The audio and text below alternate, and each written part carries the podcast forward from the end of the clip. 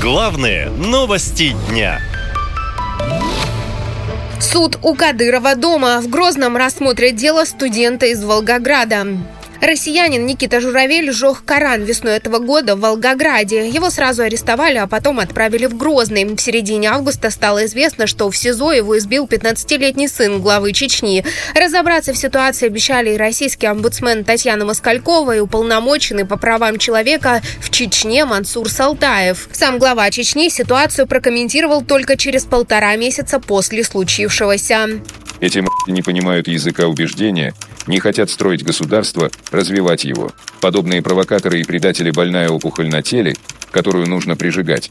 Правозащитники отмечают, что ситуация – прямое нарушение Конституции России, как минимум девяти статей российских законов, в том числе жестокое, унижающее человеческое достоинство обращение с заключенными, причинение вреда здоровью. Но никакого наказания Кадырова не получили. Вместо этого состоялась личная встреча Владимира Путина и главы Чечни, после которой Рамзан Кадыров написал в своем телеграме, что президент подарил ему строительство новой мечети в Южном Бутово.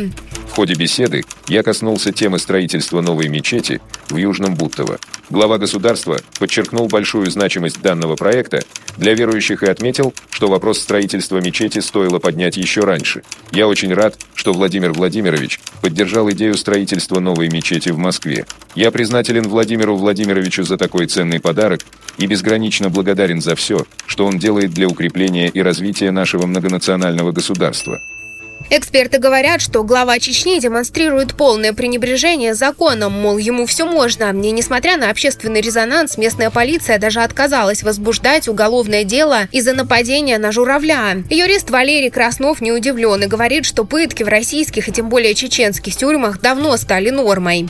Э, потому что, в общем, ни для кого не секрет, что в российских тюрьмах э, пытают и избивают задержанных, это регулярно случается. Ну и вот э, Журавель, который сжигал Коран вообще в другом регионе России, не только оказался в чеченском СИЗО почему-то, да, но еще и был избит. Но или там подвергается такого рода действиям достаточно регулярно. Нам предлагают принять версию о том, что избиение, э, ну, условно говоря, сыном губернатора региона, избиение некого задержанного человека в тюрьме, это совершенно, во-первых, нормальная практика, во-вторых, практика, которая достойна э, похвалы. И как будто бы власти Российской Федерации склонны с этим согласиться.